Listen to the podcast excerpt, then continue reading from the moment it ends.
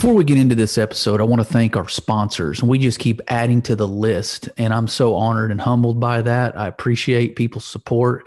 Uh, I want to start off with our local folks here in the Houston area, uh, Conroe, Texas. Uh, the name of the company is Summer Moon Coffee, and friends of our family has started this coffee shop. And I want to thank Wyatt and his team for taking care of uh, the community and for serving and just providing great product, great atmosphere. Summer Moon Coffee in Conroe. Also, uh, a good friend of mine, uh, veteran, U.S. Uh, Army veteran and man of faith, uh, Randy Lavere in Indiana, who started a company called Armored Nation Coffee, and he has provided us with opportunities for savings. If you type in last in line when you go to his website, armoredcoffee.com, you'll get a 25% discount on the greatest coffee to date that I've seen and tasted from the great state of Indiana. Let's put it that way.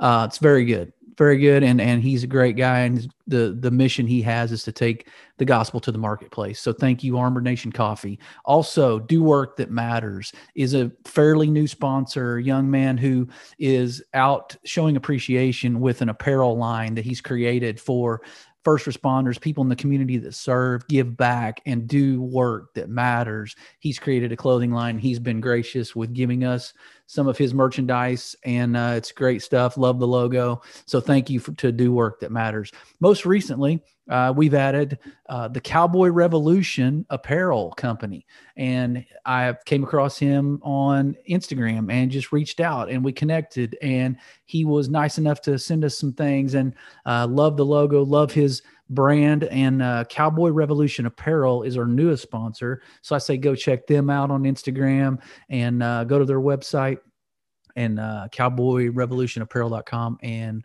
get some of their stuff. It's awesome. Worthy mission. And Kevin Fulton. And I want to just thank him for reaching out and supporting Last in Line podcast with a t shirt. Uh, they've got a really cool logo, a cool Instagram uh, page. They've got a website uh, that says they lead like lions as a Christian lifestyle brand to help men become stronger physically, mentally, and most important, spiritually to lead their families as God has created them to do. So I want to thank Lead Like Lions. Uh, last but not least, Gridiron Coffee. And thank you to Brad for connecting with me on Inst- uh, Instagram and just offering to support our cause here at Last in Line. Brad uh, has a amazing business that he's started. Uh, great coffee, great product, and as you guys know, my blood type is dark roast and he's speaking my language sent me some coffee sent me a shirt and he's all about the gridiron the football field and athletes and uh, that's right up our alley here too. So i want to thank brad for all the great work he's doing. Go to his website and order some coffee. Sponsor uh, some efforts to provide a scholarship for a deserving athlete uh, that Brad is behind doing uh, raising money for that scholarship. So go on his website, find out how you can give to that cause. Thanks again, Gridiron Coffee. Hey, how's everybody doing today? Uh, it's good to be on with you. I had something kind of come out of the blue with uh, a topic I wanted to discuss. And you ever just get one of those ideas and you don't really know why, and then you start thinking about it and it starts to unfold, and you're like, I can't really explain this, but you know, uh, we just roll with it. And so that's the luxury of being the boss of me uh, when it comes to this podcast. So, hope you guys enjoy today's session uh, episode. I've got my uh, Armored Nation coffee here and I've got my uh, Oklahoma Sooners baseball hat on, uh, not field hat, but it's a hat. And uh, being from Oklahoma, uh, apologize to my sponsors today, this particular episode. I'm going back to the old stomping ground of Oklahoma where I grew up. So I will have sponsor gear on the next time. Um, so, anyway, I wanted to just talk to you today uh, about the game of baseball and the parallels there are in life and some of the pearls of wisdom that I gained and that I know others have gained who have played baseball. Those of you that don't know or haven't played it, bear with me today because there are some serious parallels on what we can do in life uh, that if we master these in the game of baseball, we master them in life most likely. And there are similarities, but you don't have to have played baseball to get these analogies and to understand the principles and apply them. So, all that to say, pardon me. Ah, thank you. I had to get a drink of that coffee. All that to say, I'm calling this this episode title is Diamonds and Pearls. So baseball diamonds and the pearls of wisdom that come from the lessons that I learned and that a lot of people learn on the baseball field. Diamonds and pearls. So the diamond, I'm going to tell you, the baseball diamond is a sanctuary of sorts for the Shibley family and has been for years. Now, granted, we've kind of gotten through that season and moved on past the sport of baseball as far as kids playing it in my family, but we still love it. We still watch it. My oldest son's still coaching it. Uh, my second son, my 21 year old almost son, is giving lessons. He was a pitcher. So it's still in the blood. It's still around. Like we're still going and seeing the same people play that we used to know, and their kids are playing. And so it's it's fun. It's a fun journey. And uh, but I tell you, learned a lot from the baseball diamond. And baseball, um, if you don't know, is a huge game of failure. And it's, I would say, 70% of some of the best players in the game fail in the batter's box or fail as to say they don't hit safely. They don't get a base hit. Uh, they definitely don't hit a home run uh, in, you know, even three out of 10 times. But the Hall of Fame is full of people that failed seven out of 10 times with batting averages of, if you're doing the math, 300 lifetime batting average of 300 says that the seven times out of 10 they did not get a hit. So baseball's a rough game. It's uh it's a game of failure for the most part. And so that in and of itself alone equips us for life. And i would say that my kids learned how to accept it in the moment but not live with it and let it define them moving forward. So they understood the game was going to present failure a lot, but they knew how to stick and move when that failure ensued. And then they knew how to refine their skills to avoid that same failure, hopefully. Now, yes, there are times where in life we get the same curveball that we just can't seem to hit, metaphorically speaking, but we get better at how we handle it. We get closer to hitting that curveball. We get more, uh, I guess, in tune with our feelings in the aftermath of that letdown, possibly. So, baseball is teaching us, it teaches us a lot. Like it teaches us how to deal with failure. But I'll tell you about three things that I got the pearls of wisdom, mostly that I took from a lifetime of playing, coaching, being around the game of baseball. So the first one I'll tell you is it's going to be these are going to be simple too. They're going to be you don't even have to really know baseball to get this. So the first one is going to be kind of straightforward. It's going to be eye on the ball. Like I learned obviously in life keep your eye on the ball. A lot of us don't well, a lot of maybe you. I think my family right now, I could say we've got a good bit of of people who have good hand-eye coordination in our family. We, um,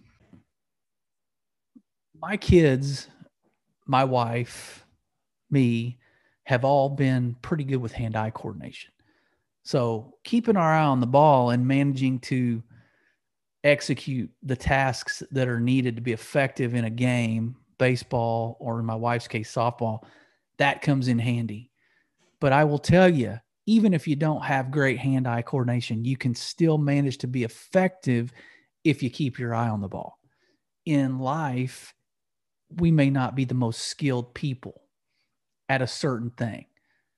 But let's say in our job, okay, in a relationship, let's just say like if we aren't as gifted as somebody else is in communication, in sales, in technology, in conflict resolution in a relationship, let's say, if we're not the best skilled at it, if we keep our eye on the ball and understand what the end game is, the long game, the reward at the end, we can usually navigate through that water. We can usually figure out through the maze how to get to that cheese at the end. Like, but it it takes really focusing on the ball.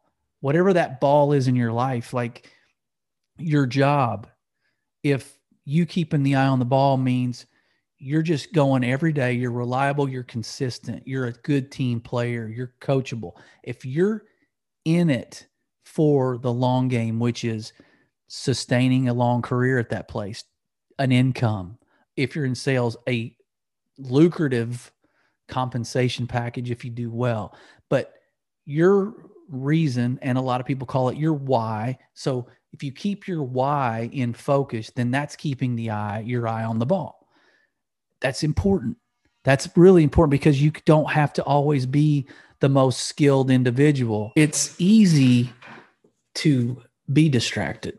It's easy to take our eye off the ball when something doesn't go our way always or when a relationship doesn't turn out like you thought, when a person doesn't respond or react the way you thought it they would or should, that becomes a situation where you you take your eye off the ball. You start realizing or you start not realizing or remembering that the relationship is going to be rocky. It's just like baseball. You're going to miss the ball some, right? But you got to keep your eye on the ball, which is the eye on the ball in this case in a relationship would be longevity, loyalty, honor, service, love, intimacy, like affection, speaking how you want to be spoken to, but speaking in a way that honors your spouse.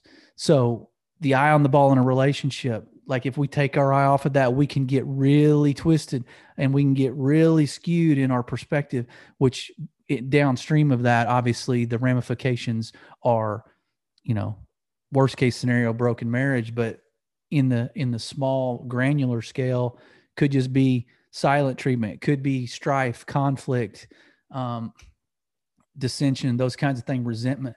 So keeping the eye on the ball is look this is relationships for life. There's no plan b. There's no divorce. There's no we love each other. We're loyal. This is it. Like we honor them the way they honor us. Like if we know that those are the basics and we keep the eye on the ball that that's going to that's going to reap a harvest in a relationship. It's going to reap a fruitful harvest. And so in a job even like i said uh, keeping the eye on the ball. Baseball i mean you cannot hit a baseball or catch a baseball with your eyes closed. With looking somewhere other than the ball that's coming at you you really can't. You have to be laser focused on that object coming at you. Just like in life at work in a relationship you got to keep your eye on the ball. Second pearl of wisdom from the diamond, the baseball diamond. For those of you that don't know, it's shaped like a diamond in the infield. So that's where I'm getting this. If if you're really like been under a rock your whole life and don't know that, uh, I figure I'd clarify. But uh, anyway, so you got to fall in love with the fundamentals. This is number two. The basics, the fundamentals the footwork, the handwork, the positioning of your body, the reaction to either another player or the ball or a situation. Like there are basic fundamentals of fielding, throwing, catching, hitting, right? Basics, even in football, you know, blocking and tackling. Like we talk about those, that vernacular for base football players is you know, if we're talking basics, they're like, hey, blocking and tackling. That's what it's about, blocking and tackling. And so that's a way of saying keep your eye on the fundamentals, right? Or keep fall in love with the fundamentals because those, you know, if you can give me a team or a group of people uh, or a family that get the fundamentals of life, the basics, the consistency, the character, the integrity, the servant heart, the putting God first, like that's a basic fundamental. Uh, so if you give me somebody that has those basic groundwork, fundamentals, foundation, we can do a lot with less talent. And uh, so fall in love with the fundamentals. We get, I think we get, and I'm speaking to me too, like I, I can speak for myself, but you get too enamored by the flashy, sexy, you know, skills that are maybe on the elaborate side of things or they're spectacular or sensational.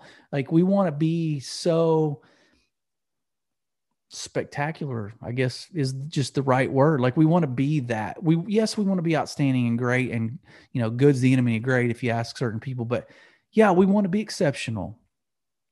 But we can't put that above losing sight of the fundamentals, the basic core, the basic DNA of us in our sales role, in our job role, in our relationship role, uh, with our friends, you know, in our whatever we're doing, we've got to be able to feel the ground ball, basic ground ball. We got to be able to step and throw. We got to be able to catch the baseball, keep our eye on the ball, catch basic stuff. We got to be able to swing a bat, see it, hit it, right? I'm using these baseball analogies and and maybe they're way, you know, maybe they're going over your head. I don't know.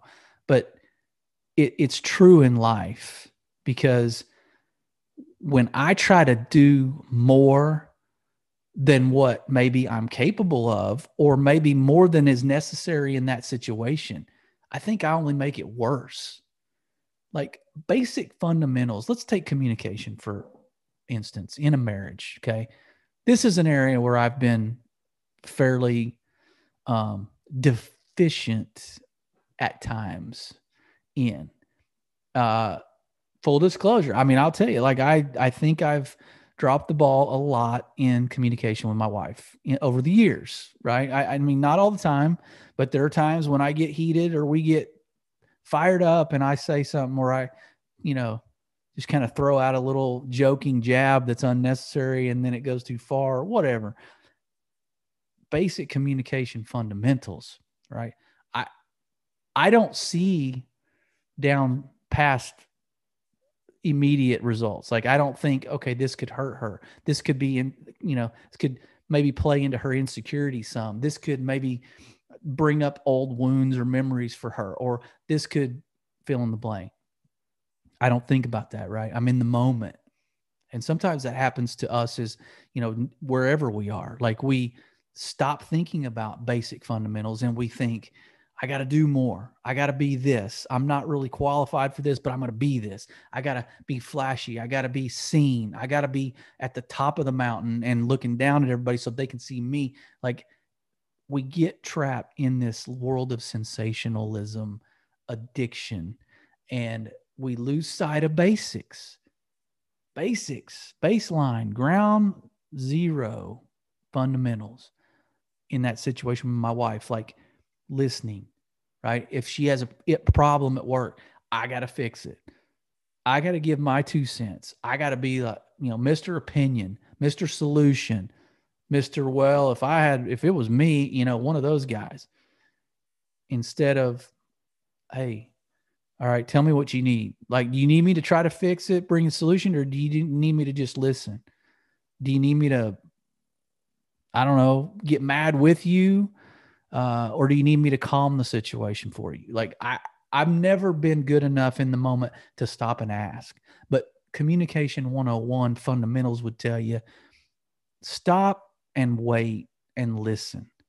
Like, that's just one example, but that's fundamentals in a relationship communication, fundamentals in a job, basics like go be consistent, be reliable, be coachable, be good team teammate, uh, be driven. Don't be need to be babysat.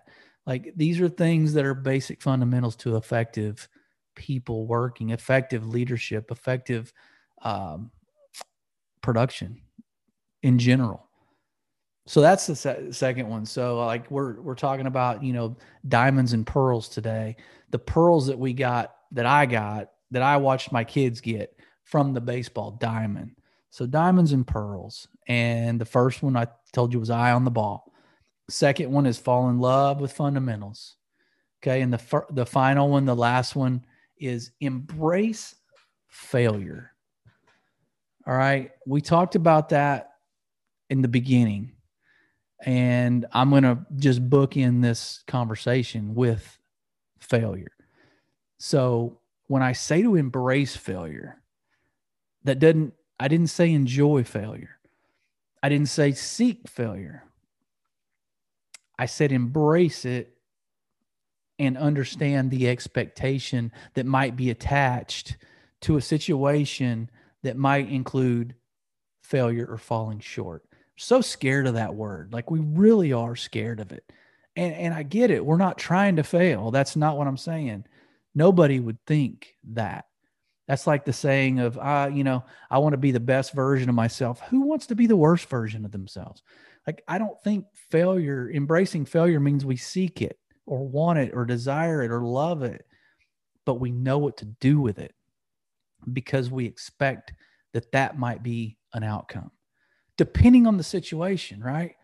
Like, I think when we start expanding our capacity for growth and learning and just trying to refine a skill set or grow a skill set, like, I think we got to expect look, I may not be good at this, but I'm going to try it and, and know that we're coming back for more, even if we do fail. We're coming back. Okay.